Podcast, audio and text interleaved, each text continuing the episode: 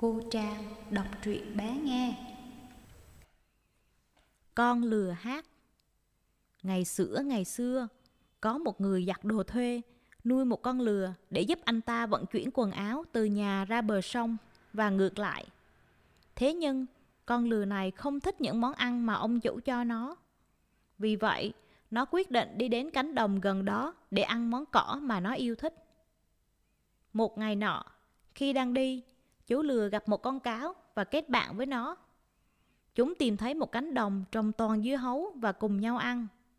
Dưa hấu quá ngon nên lừa ăn rất nhiều và cao hứng nói với con cáo rằng Tôi muốn hát.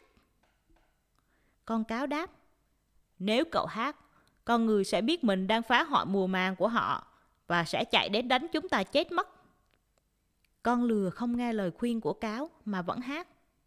Thấy vậy, con cáo đã nhanh chóng nhảy qua hàng rào và biến mất trước khi dân làng đến đánh lừa.